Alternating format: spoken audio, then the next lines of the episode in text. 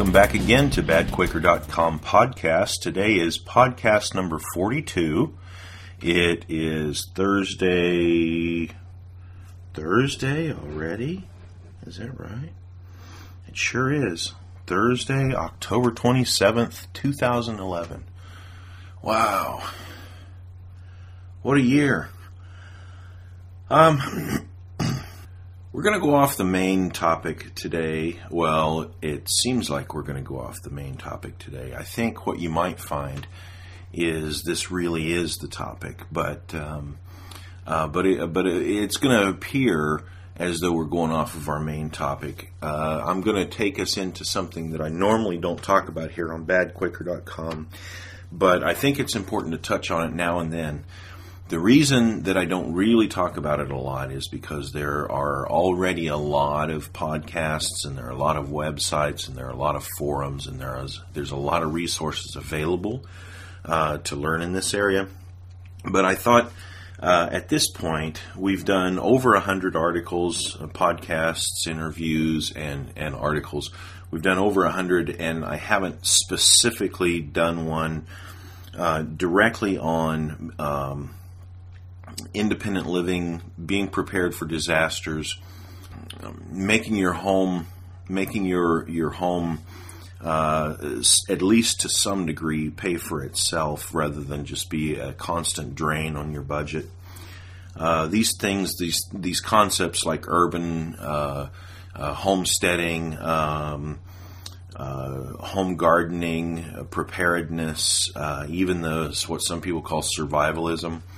Um, like I say, these things are, are covered uh, over and over and over on the internet with people who have spent a tremendous amount of effort and time putting together uh, programs and processes and everything. So I'm not going to try to do, directly compete with those people. What I want to do is give a perspective from an anti statist point of view as to why it's important for libertarians specifically and most specifically those libertarians who are anarcho capitalists like myself, to uh, be as independent as possible in the in the way that we uh, provide food for ourselves. Um, you know, everything else uh, fades away um, and becomes less important if you if you can't eat. And uh, if we're depending upon the state or the or the state roads or the state um, through the state authorized uh, corporations to provide us all of our food, then uh, we're, we're very vulnerable because of, as I've said over and over and over, the state's going to collapse. The state has flaws built within it that guarantees that it will fail. Um, and it will fail on a big scale, but it will repeatedly fail on small scales. All you have to do I mean, this example is stated over and over and over, especially on the internet. But all you have to do is take a look at Katrina, and take a look at the way, at the severity that the state failed people that were depending on the state. Um, I've often used the example of uh, Hurricane Ike when Hurricane Ike. Uh, it came ripping up through Texas and made its way all the way up into the Midwest. When it hit Ohio, here where we are in Ohio, it took our roof it did a lot of damage in our neighborhood. We were out for something like, uh, I can't remember now, we were out of electricity for something like 14 days or 16 days or something. I'd have to go back and check my notes uh, uh, about that. But, um, and other areas were worse than, uh, were out longer than we were. And different people react to these situations differently. We were very fortunate in the sense that the neighborhood that we're in, there are a lot of independent thinking people, and um, we went the whole time. I don't think I saw a single police vehicle or emergency vehicle of any kind during that entire time. I didn't hear ambulances. I didn't hear sirens going. I didn't hear um, of any notable amount. I'm sure there were. I'm sure these people had to uh, continue their services. But what I'm saying is, right within our neighborhood, uh, there was no. Um, uh, we're we're very fortunate that the neighborhood we live among, a lot of the people just on my street garden, and so when when the winds came through from from Ike, and they did such dam such devastating damage to so many houses. And and really, I, I have some video. I walked around out there. Maybe I'll maybe I'll uh, find the video and put it up on the Bad Quaker uh, YouTube website that I just set up. But uh, I wouldn't I wouldn't guarantee that's going to happen in the next 24 hours. But anyway, um, the almost every house around us was damaged in some ways, in some way. Now, some of the damage was very, very light, but uh, some of the damage was severe. And um, once the wind stopped, uh, and everybody sort of settled into the fact that we're all going to be out without power for a while, there were people walking through the neighborhood checking on each other and making sure everybody was okay and seeing if everybody, you know, if anybody needed anything or if anybody had um, meat that was going to go bad. We had uh, neighborhood cook-offs. We had neighborhood chili cooks uh, to to try to use up the meat before it spoiled. Um, in our household, we were particularly fortunate because we already have some degree of preparation for that kind of thing.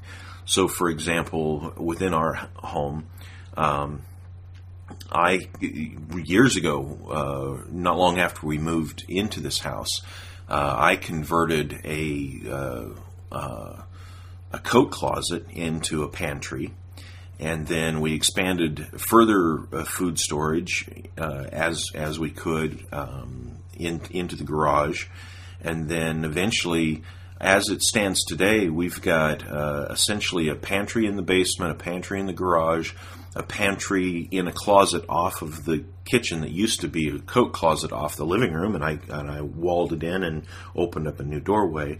So we have uh, the pantry in the basement, the pantry in the in the uh, garage, a pantry uh, off of the kitchen, plus all the normal kitchen storage that's in there, and then we also have uh, upstairs in one of the bedrooms we've converted to a pantry. So we have um, a variety of food storage um, for just you know whatever occasion comes up.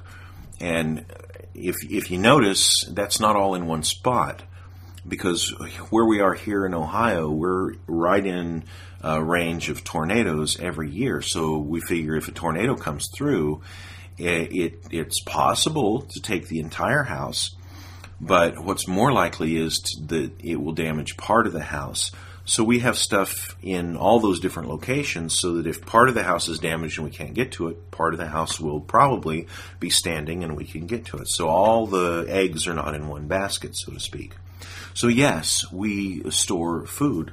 Uh, as I looked right here in my office where I'm sitting, as I look to my right, I see a five gallon bucket. Now, uh, let me back up. Uh, any of you who are following the podcast day to day will realize that I've been uh, doing a sort of a modified paleo diet lately, uh, trying to get uh, all grass products out of my system and, and maybe get my uh, arthritis level so that I'm not hurting so bad. But above and beyond that, now I'll go back to what I started to say.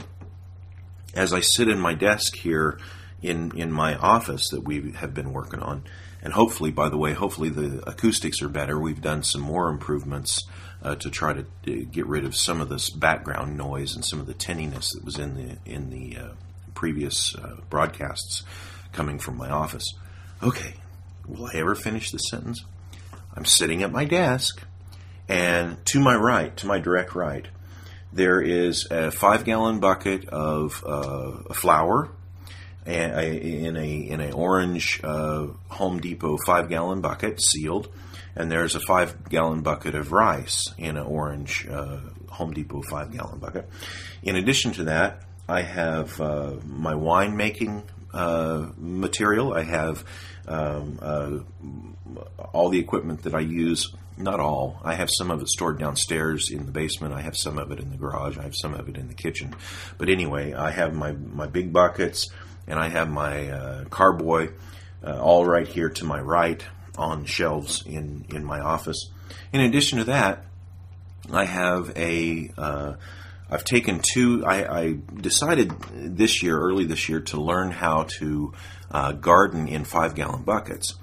I did that not because I needed to, but because I wanted to learn how. Uh, I have plenty of garden space in my backyard Uh, but I, I, was able to get a hold of a lot of, of five gallon buckets, so I just experimented so that I could learn um, what was the, a good way and what was not a good way to grow things in five gallon buckets. Now, actually, I started this last year, and I learned a lot last year. And using the lessons last year, I uh, applied those this year, and I had tremendous success this year using these new this new process with the five gallon buckets. What I do, what I found out last year was that uh, when you when you use a five gallon bucket as a planter, um, you have to constantly water it. Uh, you, it it will dry out really quick. It's susceptible to heat because it's out of the ground. It's up in the air, so it's susceptible to hot weather. It's susceptible to cold weather. Um, it has a tendency to dry out quicker rather than dirt being down in the ground. Um, so you're constantly watering it. You're constantly dealing with overheat, and you're constantly dealing with the threat of cold. Well, you know, when it's cold and when it's hot, you don't have to worry about cold in the middle of August, but you know what I mean. Um, so this spring, 2011, uh, I used my lessons learned and I took half of my buckets that had uh, no holes or anything drilled into them and I modified them to be the outer shell. And I took another group of my buckets uh, and I cut holes in them and made them as an inner shell so that I created, in essence, a reservoir in the bottom. What I'll do at some point in time is I'll make a video of how I did this, but um, uh, and I'll put that up on the Bad Quaker YouTube site. But for now, I, will just describe it. Um, so I have these buckets, one inside the other, one five gallon bucket inside the other, and uh, there's a fill spout that fills into the bottom one, and then the bottom one has uh, mechanisms that I put in there that actually wick uh, water up into the inner bucket from the outer bucket. So all I have to do is keep the bottom bucket full, and it will wick up uh, water into the top bucket without flooding the top bucket and keeping the roots of the plant uh, too wet uh, it allows only the amount of moisture that the, that the plant needs uh, to be available for it. So it evens out the the going dry, the way too wet, the going dry. This is really important if you're growing tomatoes because if you're growing tomatoes, uh, tomatoes need consistent moisture. Uh, otherwise, they'll grow too quickly, and then they'll then they'll their growth will be stunted, and you'll get problems like um, this is this is one reason. It's not the only reason, but you'll get problems like um, the blossom end rot, where the tomato will develop perfectly, except the end where the blossom used to be will rot. Um, and there's a variety of other problems too that consistent watering helps get rid of. Now, that's a lot of rambling about that, um, and I didn't really give the reason as to why. Well, let me say one other thing first. I, I, mentioned that we do have a garden. We, we do have a garden, and I've, I've mentioned it several times in these podcasts. Um, we've had a garden now for, oh, I don't know how many years, a lot of years. And um, I, I started out with almost no gardening knowledge and I just uh, continued to try things and try things and study and read on the internet and, and learn as much as possible so that I could uh, be as self sufficient as possible. Now, there's a lot of advantages to this. Um, if I'm growing my own food, first off, I know that it's clean. I know that it's not infected with any weird things that something might come from the grocery store with, salmonella or whatever, because I know my own uh, gardening practices. Uh, I know also that everything that I'm growing is being done without the aid of uh, harsh chemicals. I uh, I make my own soil. I mulch. I use uh, kitchen and garden wastes, and I use leaves and I make my own uh, soil. Uh, so I know that I, I'm, I'm not pouring a bunch of petrochemicals on my plants to, to force them to grow. Um, we have bugs. And one of the things about having a garden is you come to a point of, dis- of decision where uh, do I use chemicals to kill the bugs or do I let the bugs eat my crops? And uh, it's it, once you start learning um, you're not there's more options than that you don't just have to go and fall back on harsh chemicals there are uh, more natural um, uh, re- uh, avenues that you can take to combat the bugs, and also um, you can learn to live with a lot of the bugs. And yes, they do some damages. Let me let me give an example. Our first year that the aphids really started attacking my grape plants, I thought, uh, oh no, uh, you know, what am I going to do about these aphids? And they started really hitting my grape plants hard, and it, and I didn't know what to do. I, I didn't want to use a bunch of harsh chemicals, but I didn't want these aphids to eat all my plants either. Well, as I learned, first off, uh, I encouraged um, uh, aphid eating bugs like uh, praying mantises and ladybugs. I learned how to encourage them rather than poisoning everything and killing the predator bugs. I learned how to encourage the predator bugs. Then, in addition to that, I began watching and I found out that the ants, if I'd leave the ants alone and don't fight the ants, uh, folks, fighting ants is almost always a futile prospect so when I learned not to fight the ants, that the ants in my garden are not a problem, then what I found was that the ants took over and started taking care of the aphid problem. The ants go in and they sting the aphids, and it, it uh, actually drugs the aphid and makes it stupid so it doesn't know how to run away.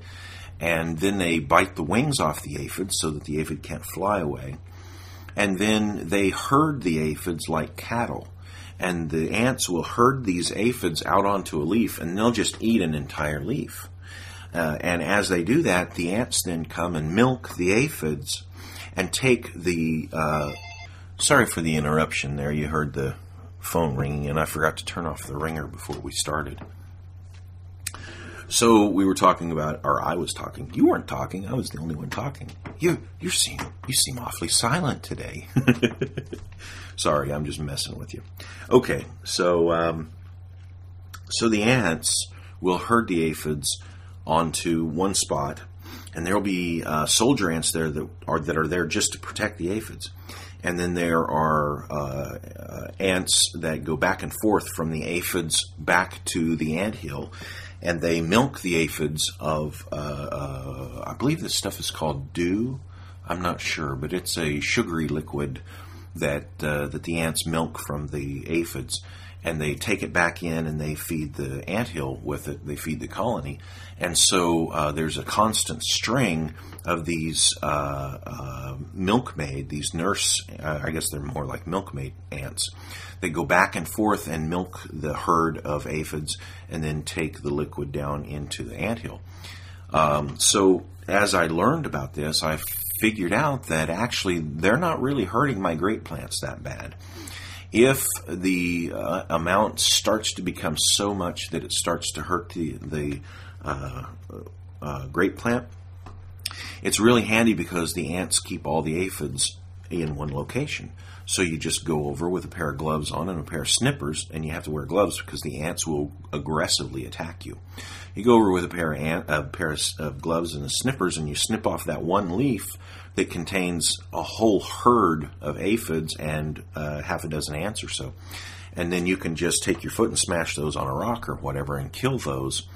And if you do that every couple days, uh, just thin the herds out a little bit, then the ants will never actually hurt the grape plants so bad that they do any serious damage to it.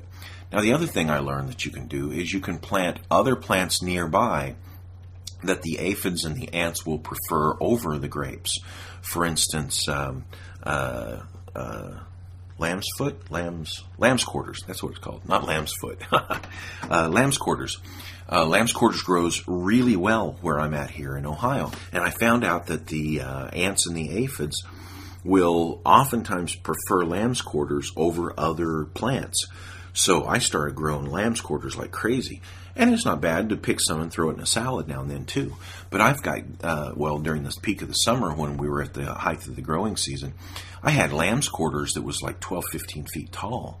Um, now, somebody going by and not knowing, they might have thought that was weeds because oftentimes lamb's quarters are considered weeds. But lamb's quarters is food And uh, not only do we like it uh, as food, uh, the ants and the aphids enjoy it too. And so that will keep the ants and the aphids off of my broccoli or off of my green beans or off of my um, uh, uh, grape plants. Although they still like the grapes, the the aphids really uh, like the grapes. But anyway, so again, so what's the purpose for all this? Well, if I go out and I gather uh, raspberries from my raspberry bushes, and I gather grapes from my grape bushes, and I gather and I gather cherries off my cherry trees, and I gather apples off my uh, apple trees, and I bring all that fruit into my house, and I uh, mash it all up, uh, and uh, add it into uh, my buckets, and add a little bit of yeast to it. Um, and then give it a couple weeks and then I monitor the temperature and monitor how active that the yeast is being. And when the yeast starts to die down and becomes inactive, I rack it through the system a couple times and I remove the solids and I remove the dead yeast and I put it back into a carboy and let it sit for a while. And a couple weeks goes by and I rack it again. And pretty soon I've got five gallons of wine and I literally have. Uh, well, uh, I I add sugar to my wine, so I've got the price of some sugar, and I've got the price of yeast, which is I don't know, like a dollar and a quarter for a thing of yeast or whatever. Um, so for very little money, I've got five gallons of wine. Now, if I take used wine bottles, because I save, I, I, don't save clear wine bottles. Um, I find the, the the darkened wine bottles, the dark green wine bottles, work the best because light is the enemy of wine. Uh, and since we're talking about homemade wine here, uh, we're not talking about the chemical rich wine that you buy at this at the at a wine store or at a store or whatever. Um, uh, there, you're not adding a bunch of weird chemicals to it to keep it from spoiling in the sunlight. So it's better to use the dark uh, wine bottles. So if I don't throw away any dark wine bottles, and, and I haven't, and then I build up a supply of dark wine bottles, so now I have five gallons of almost free wine, and I bottle that, and I have to buy corks, but I so I bottle it, I cork it, I label it. I put on there uh, on each bottle of wine. I put a number to tell me what formula that I used, and I keep track of all my formulas and any variation I learn from that process. And so now I have uh, racks of wine in my basement aging. And uh, after it ages for about a year, um, it's good. I, am not a wine snob, so I'm not going to go to any kind of uh, great competition and try to compete with somebody who does this for a living. But uh, the wine that I make is uh, quite drinkable and, and very good. And especially if you chill it slightly, it's it's very good wine. Now, um, how is that libertarian or how is that uh, anarchist? Well, if I go to the grocery store and I pay ten dollars for a bottle of wine, or let's even say I go and buy the super cheap chemical riddled wine-ish stuff that they sell for like four dollars a bottle or five dollars a bottle. If I buy that wine, the vast majority of the price is tax. I'm feeding the state when I do that. And I live in Ohio, and here in Ohio, uh, all liquor sales and all alcohol sales, all beer sales, all wine sales uh, go through the state. Now, you can, uh, grocery stores can sell wine or they can sell the uh, watered down. I, again? Where is the volume on this thing? There. Took care of that. I don't know where it was. Okay, sorry about that, folks. Again, this time I actually got the volume turned down on the phone, so it shouldn't ring and bother us again. Why did I move a phone into this office anyway? Well, I know why. So I could do interviews, but okay, anyway, I'm sorry, folks. If this were a professional production, none of these things would have happened. But then again, if this were a professional uh, professional production, you might not be listening. Um, okay, so where was I? I was talking about why it's important for me to bottle my own wine. Well, as I was saying, the state, uh, even though the state allows some uh, some grocery stores to sell like wine and, and, beer and some watered down versions of uh, stronger alcoholic uh, beverages. Essentially, the state controls all um, alcohol sales in Ohio. Uh, so, because the state of Ohio has decided to be a bunch of dirty, filthy, fascist pigs, um, I am committed to doing everything I can to not support their filthy, statist, pig, fascist regime. Um, as you can tell, I don't have a lot of appreciation for fascist pig statists who try to run everything, in, in, in including every aspect of our lives. So, um, uh, not only with wine, but pretty much with everything that we touch and everything we buy and everything that we deal with, we pay layers and layers of taxes on those things. Well, if I can reduce just a little bit, you know, sometimes I make fun of these environmentalists who say, uh, well, we've got to do our part. If each one of us just does a little bit, we'll save the planet. And, you know, there's a certain amount of silliness to that kind of thinking.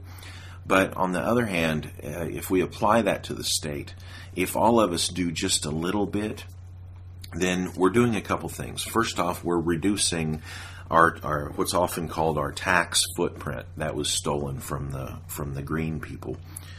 But if we can reduce that tax footprint, we reduce the amount of taxes that we're giving to the state. Then uh, the, the first immediate advantage is that we have that money. So in a sense, it's like uh, uh, like a hundred percent return on an investment. Anything you can do to keep from giving a dollar to the state is a dollar in your own pocket. Now, uh, you say, well, you know, what's the big deal if a bottle of cheap wine is like five bucks, and so how much could you possibly save on growing your own stuff and making your own wine? Well, I save a little bit, but that's not really so much the point. Yes, I do uh, save a little bit of money, and I and I do keep from giving the state that money, and all that's true. On the other hand, um, it's it's va- it's valuable uh, learning for me. That's one thing. It's a really valuable learning tool for me, so that I can uh, understand these processes, and so that if given the situation, I can do these things on my own. I could, um, with very little uh, changes in my current uh, winemaking process, I could make enough to sell if I so chose. Um, in under certain circumstances, during a collapse of the state or a failure of the state, even a temporary one, uh, a skill like that might be really handy. You know, uh, I might be able to uh, utilize that skill for a number of reasons and not just winemaking. I'm using that as an example, but thinking of all the other things that we grow in the garden. Um, you know, we get asparagus when asparagus when it, during when asparagus is in season. Um, my asparagus plants are right there. I don't do much at all after the initial season of getting them in the ground and getting them living and getting getting them self sufficient. They they pretty much do everything else themselves, and then I, I you know I trim them and, and so forth like that when need be, and then mulch them in the winter and and so that they can come back the next spring. But pretty much they do their own thing, and then when the season is here, I get free asparagus and asparagus is very healthy for you, and I, I like it. Um, it's not that expensive at the grocery store, but what I'm growing is not only the reward of uh, of not paying someone else for it, so it's a financial reward. And not only else, uh, not only is it uh, more healthy than something that I've purchased that's been shipped here from California or Mexico or wherever, Um, it's more healthy for that. And not only has it reduced uh, the state's uh, ability to tax for all those road taxes and all the, the sales of the tires and the sales of the windshield wipers and all the things that go on in transporting asparagus from Mexico to Ohio. Not only is all that, additionally, I have the psychic advantage that uh, psychic advantage is that right? Anyway, that I have grown this myself. It's mine. And when I say it's mine, I don't mean I went and bought it from somebody else and now it's mine. It's mine. I grew it right out of the ground and uh, I go out and I cut what I want and it's fresh right now. It's not fresh two weeks ago that's been on ice this whole time.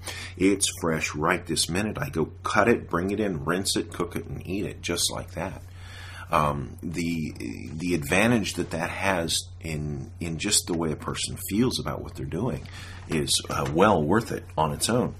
Not only the uh, whatever health advantages uh, come from not buying something. Hey, you know, most people. Let me tell a little story.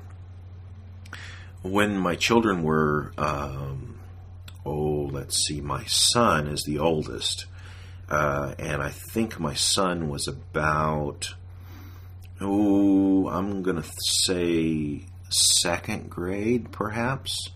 We had been uh, living in California and we were homeschooling and uh, and all that kind of thing.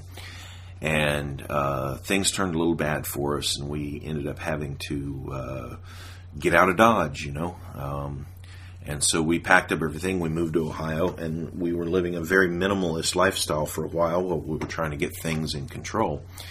Um, but before we left California, we had been living in the Mojave Desert, and um, we had a, sort of a, a, a little zoo in our house of, of different desert animals that we had uh, in the house that we were taking care of. We had terrariums and so forth. We had a tarantula. We had a vinegaroon. We had a um, a pair of iguanas, uh, desert iguanas. Um, well, most of those things we turned loose. Uh, we didn't. We we kept the iguanas because they were really friendly with us. I mean, they were they had really attached themselves to us. So uh, desert iguanas don't get giant like like other like tropical iguanas. Desert iguanas are purely vegetarian. Well, these are Mojave Desert iguanas. There may be other iguanas somewhere else in other deserts, but the Mojave Desert iguana is a vegetarian and um, they actually ha- have face recognition, so they can tell one human from another human. So they they got really attached specifically to me and to my son and to uh, the rest of the family, but they but they really interacted well with uh, my son and myself. Um, so we had uh, the iguanas, uh, the things that we would feed them. Uh, we would take them out in the in the yard, and they would eat some grass, but they really like dandelions. They like dandelion blossoms. They like dandelion leaves. Uh, other things that we would feed them in the house, we would feed them things like uh, they like broccoli. Um, pretty, we didn't really feed them much lettuce. They would eat it, but we didn't feed them much because lettuce doesn't have a whole lot of nutrients. Uh, so we tried to feed them things that were more nutrient rich. But they really liked broccoli. Um, so anyway, so we had to pack up and leave, and we headed uh, cross country. We made it to Ohio. We got all settled in, and the lizards were adapting very well. Um, and uh, we had been feeding them mostly dandelions and other greens that we had there around the yard and everything. And it had been a few weeks, and and uh, we thought, well, we, you know, we have some broccoli, so you know, we just bought broccoli at the store, so we thought, okay, well, we'll just give them some broccoli. They love broccoli, and uh, so we put the broccoli in. This is straight from the store, and we washed it. We always wash our vegetables, you know. So we washed the broccoli, put it in for the iguanas, and they ate the broccoli. And what we didn't know was, in California, we were buying when we bought broccoli we were buying it fresh, and even though we didn't make an effort, it was still local because it was grown right there close to us. So um, in Ohio, the broccoli is still grown in California and shipped to Ohio. And I'm sure it's grown in other places now, but this was uh, early 90s. and uh, Cal- most the broccoli that we were getting in Ohio was coming from California. And what we didn't know is they spray it with sulfites. And uh, humans tolerate low levels of sulfites pretty good usually, but small animals don't. And we lost both of our iguanas, uh, died, um, and they just had horrible, painful deaths. It was terrible. Um, and we didn't even know there's no sign in the grocery store that says all these fruits and vegetables have been sprayed with these chemicals. And that's not all. Uh, sulfites are sprayed very regularly, and a lot of humans have horrible allergic reactions to sulfites. But there are other chemicals too. Uh, potatoes specifically are sprayed with a chemical that you're not told about. And this chemical retards the ability of the potato to reproduce. So uh, the purpose of this spray is to keep the p- potato from, uh, is to slow the potato down so that it doesn't sprout in your pantry or in your wherever you keep it and keep it wherever you're keeping your potato at, at your house. When you buy a bag of potatoes, to keep them from sprouting, they spray them with this stuff and this stuff inhibits its ability to reproduce. And it doesn't just stay on the surface, you can't wash it off. It embeds itself down into the potato. So when you buy a potato from the grocery store, it has this spray in it.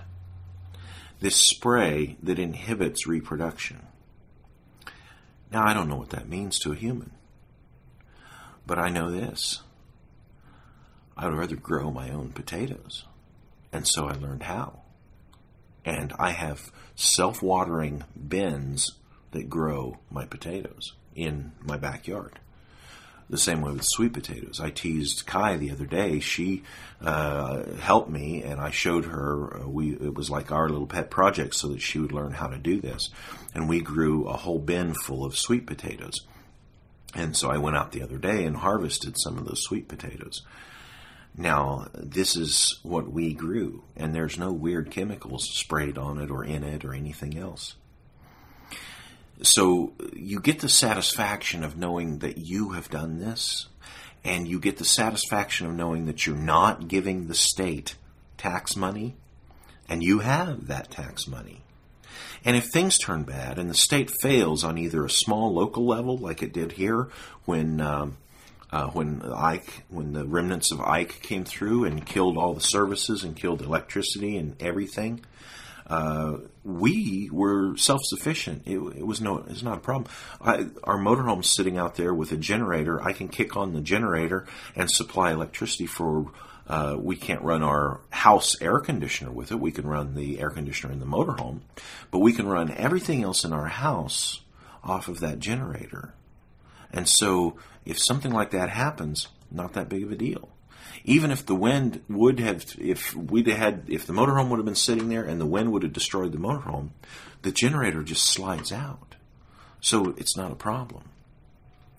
We had when uh, when Ike came through, we started uh, cooking up all the bacon that we had in storage uh, before we lost all of our refrigeration. Now we were smart enough that we had uh, filled up water, uh, filled up uh, milk jugs with water, and stashed them in all the freezers. So even when the electricity went off, there's a store of cold in there to keep the thing chilled for longer than it would have been otherwise. And plus, you have storage of water if you need it. It's frozen, but it's there. You can thaw it out. So um, uh, so when Ike came through, we started eating up the bacon that we had and eating up all the bread that we had because these things weren't available. The, the grocery store, uh, most of the grocery stores were closed because they had no electricity. The grocery stores that did try to function and open were cleaned out of everything, like you know bread and things like that were cleaned out the first day. Um, so uh, but that's not a big problem for us because we, even though, again, I'm not eating bread right now, but at that time, and, and even right now, we probably have eight or ten loaves of bread frozen in the freezers right now. So, uh, so when Ike came through, uh, we were out front with uh, gas. Um, we have a gas uh, what's it called? Propane. we have an outdoor propane stove, plus we have a, a propane grill, plus we have uh, several charcoal barbecue grills, plus we have uh, all the cooking ability inside the motorhome that is all propane as well. So we're sitting out uh, out front um, with our with our propane stove, cooking bacon, having bacon, lettuce, and tomato sandwiches with lettuce out of the garden and tomatoes fresh out of the garden, and bacon out of our storage, and bread that we're toasting over open flame. Uh, well, other people are walking around saying, "What do we do? Do how can we get ice? What what are we going to do because of the power outage?" And we're sitting here just eating BLTs and watching everybody go by. Um, we were set up so that our water uh, was still heated because we had uh, gas water heaters. So the people who had electric water heaters, uh, actually, we had people coming to our house to take showers at our house because they had no uh, hot water at their house because their uh, water heaters were all electric. So when your whole house is dependent on electricity and you don't have any kind of backup system, all it takes is a loss of electricity. Now, um, Ike came through here in September. If, uh, of course, that's the season, you don't get storms like that. Generally, don't come through in the middle of February. But but ice storms happen, and ice storms can be devastating. And ice storms can take down large areas. Um, uh, out of the electrical grid and leave you for long periods of times with no electricity. Now, for most of our neighbors, had we had a two week power outage in February, there would have been some serious problems here. Um, we would have been fine, but a lot of these people would have been in serious trouble because most of the houses in the neighborhood we're in are entirely electrical. Um, we, even if, if they have gas heating, the gas heating requires electricity to run the fans for the forced air for the for the and and it won't the the heater won't kick on uh, without the fan because it doesn't want to overheat itself. So there's safeties built in. So even if they uh, had uh, gas heating, the gas heating requires uh, electricity. So the vast majority of our neighbors, if we had a two-week power outage due to an ice storm in the middle of February, these people would be in serious trouble, and we would be fine. You see, so uh, whether the state is failing you, and again, the, somebody says, well, you're not talking about the state failing, you're talking about the electric company. That's fascism. Who authorizes the electrical monopoly? Oh, well, we can choose between providers. They're all on the same wires. They're all providing the same stuff. It's all coming from the exact same electrical generation plants. It's all it's all state authorized. It's all it's all state controlled monopolies. There's no there's no free market of utilities in the United States. It's all state controlled. So when these state systems fail, whether we're talking about floods taking out roads, whether we talk, we're talking about union strikes shutting down truck drivers, shutting down the the system that gets food to the grocery stores, or whether we're talking about power outages. Ultimately, we're talking about a failure of the state because the state has taught the American society to depend on all of these state supported functions. And once society all depends on these things, if anything happens in the process that takes them out, then all these people who have depended on the state, they have, there's nothing they can do. They don't know what to do. But if you, as a libertarian, understand that the state will fail, the state has failed, the state will fail, the state will fail on a small local scale, the state will fail short term, and the state will fail big time, long term, and on a global level. If you understand these things, then you have a desire to prepare for those things ahead of time. And so that preparation includes more than just the bucket of rice and the bucket of flour that I have sitting beside me. It also goes to, as far as food items go, it goes to when you're buying a, a can of tuna, don't buy a can of tuna, buy two cans of tuna Uh, when they're on sale, even if you don't need it, buy two more. Uh, when you're starting to buy toilet paper, instead of buying a, a thing of toilet paper, get two, get three, catch them on sale. I have in the room that I'm in, I probably have, uh, oh my, I'm going to make a wild guess here, and I'm going to say I have uh, probably 250 light bulbs in this room because I knew a couple years ago that incandescent light bulbs were going to be outlawed. So every time I went to Home Depot, uh, every time they were on sale, whatever, I would see light bulbs, and they're like 89 cents a packet. Throw one into the shopping cart. Next time I'm out, there they are again, 99 cents a packet. Throw one of them into the shopping cart. Yeah, I never saw it in the budget because it's a tiny little expenditure. But now I have literally a lifetime of incandescent bulbs. So they can outlaw them, they can get rid of them, whatever they want to do. I will have incandescent bulbs for the rest of my life. And not only that, but I have them to share or to sell if the situation arises as such. And I had that preparation because I saw what the state was doing with incandescent bulbs. The other thing is that when I was buying those at 89 cents, I was buying those at 89 cents in 2007 dollars and 2008 dollars, not 2011 dollars. And so that's not a big difference, 89 cents or $1.29, you know, uh, it's a very small little difference. But when you echo that out over a whole household full of things, and you make a lifestyle of doing these things, then you start to save a tremendous amount of money. And when you can buy in volume, in bulk, on sale, rather than buying when you need it, then again, you get to save a lot of money over the term of, of this becoming a lifestyle for you. You end up saving a lot of money. So, so you need a can of tuna uh, or right now, a peanut butter is getting ready to skyrocket if it hasn't already. It may have. I haven't gone down and checked the price of peanut butter, but it's about to, if it hasn't, skyrocket because of a bad harvest. Well, that's okay. I have peanut butter. Peanut butter stores good. See? So you buy it when it's cheap and you buy it when you have money and you buy it when all the functions of the state are still working and all the apparatus that keep this whole this whole system functioning. You buy things when you can, when they're on sale, taking advantage of, of sale opportunities, and then when something happens, you're prepared for it. And as far as the garden goes, um, the skills that I have learned when we eventually leave Ohio and we eventually move probably to our property in Arkansas or or possibly in Missouri or wherever. Okay, we'll try that again.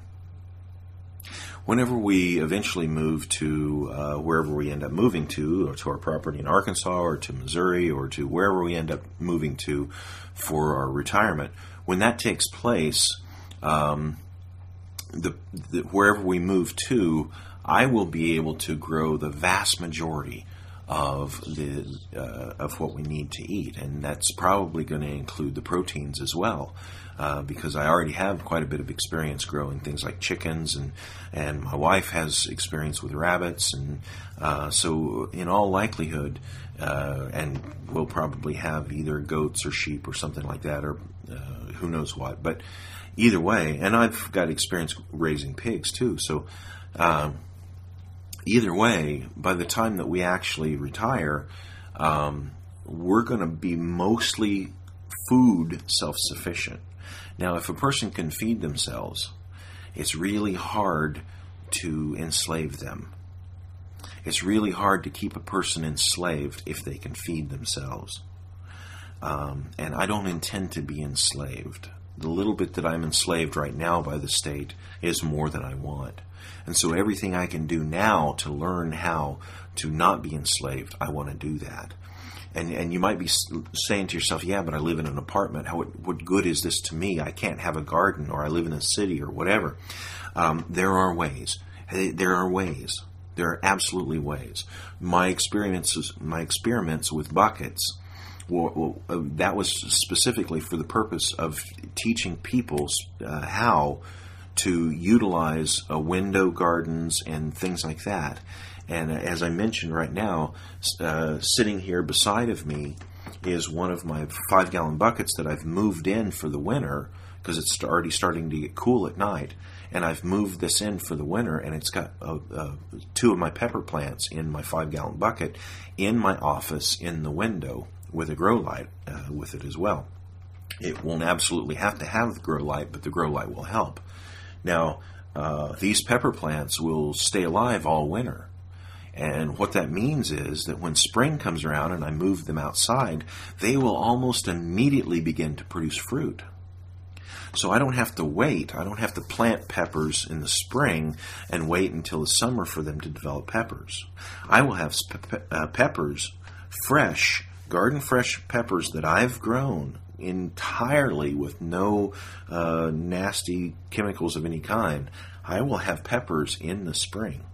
But what if I want peppers this winter? Well, I've got a lot of dried peppers that I've grown in my garden, and I have ground peppers, crushed, you know, peppers for seasoning. I have hot and I have mild.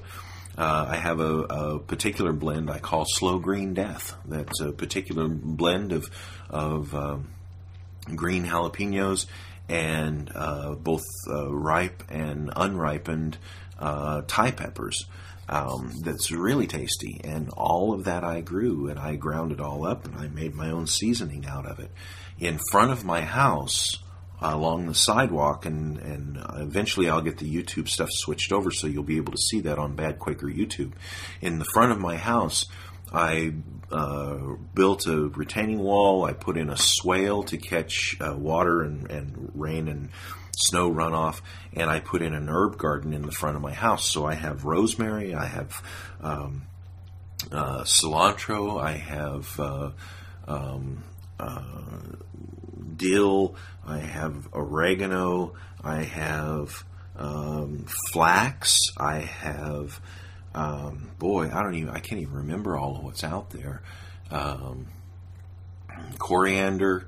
Uh, I can't even remember it all. Um, plus, I have Ohio native wild edibles that I have uh, uh, nurtured in that area and that I grow. Um, and these things uh, are not only decorative, these herbs in front of my house are not only decorative, they're functional as well. Um, so, the purpose of all this is to be self sufficient and also is to save money and not give it to the tax man. And so it's it's multi, it's multifaceted. It's a multifaceted advantage to be to be prepared like this, to buy in bulk ahead of time when you can afford it.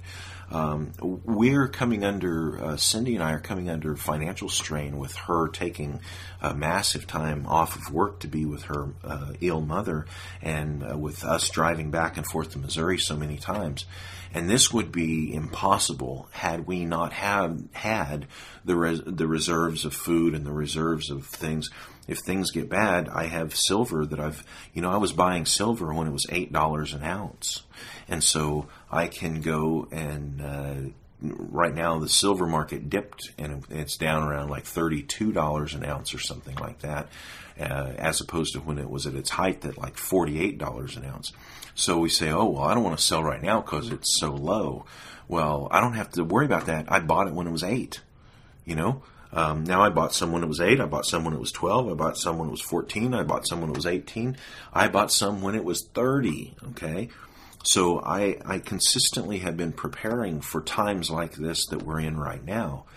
And so when you know if if the things get bad enough, I can just take some of that silver and go sell it, and we're back on our feet again because we prepared for these things ahead of time and above and uh, above and beyond all else. Literally, if everything in our world falls apart, we throw the bare necessities. Uh, the motorhome stays pretty much ready to go all the time. But in the very worst situation, we throw the worst of the things into the, or the, the most important of the things into the motorhome, and we're on the road and we're out of here. And let the zombies have everything. See? Because we're prepared ahead of time. Not because we're crazed survivalists. That's not the situation. Not because we're going to, uh, you know, protect the homestead and set up uh, machine gun nests or whatever. None of that. We are simply prepared for what might come at us. And in the past, that's paid off tremendously for us when, like the situation I referred to earlier, when it was important that we got out of Dodge and we got out of Dodge quick. And that's been more than one time that that situation has come up in our lives, that we had to just drop everything and go. And if we weren't prepared, if we didn't know how to do this, it, it would have been tragic for us. But because we did know, because we prepared ahead of time, it's just part of life. And when you just go, and there it is. Now, uh, there's a lot of good sites, uh, like I've said before, uh, where you can get a lot of good information. My favorite is the Survival Podcast Forum. Okay. Now, I'm biased because Jack Spirko, that runs the Survival Podcast, is a friend of mine. I know him. We have, you know, we had eaten chicken over a campfire together and joked and laughed and had fun, and he's a great guy. So I'm a little biased when I say that that's a great site and it's a good place to find a variety of information and everything. But it's true. It's just an absolute fact.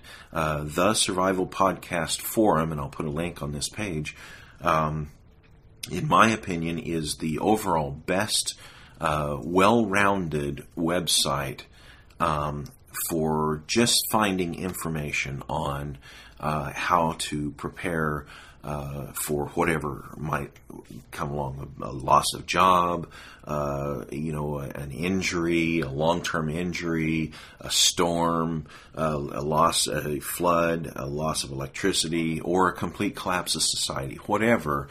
There's stuff at the Survival Podcast Forum that you can find that will show you how to get through it and, and get around it. Um, so that's my commercial for the podcast forum. And um, I do appreciate you taking the time to. This is a this is an odd podcast. I don't normally do these podcasts on this topic. I appreciate you sticking with me and listening to the whole thing. Um, realize again that I'm not a crazy survivalist. We don't have, uh, you know, I, I, don't have 27 types of each kind of gun and and all those kind of things. I it's that's that's not the lifestyle that I'm supporting. I'm still a Quaker, and I'm still peaceful, and I'm still, uh, uh, you know, uh, I want to make as little impact um, as possible in many different ways. And so, you know, I'm not a survivalist, but I survive, and I will survive, and you can too, no matter what the state does. If you prepare for it and you expect the state to fail, then you can be a survivor, like we always have been. Thank you very much, folks. Be sure and check badquaker.com for liberty, zero aggression principle, and property rights. Thanks a lot.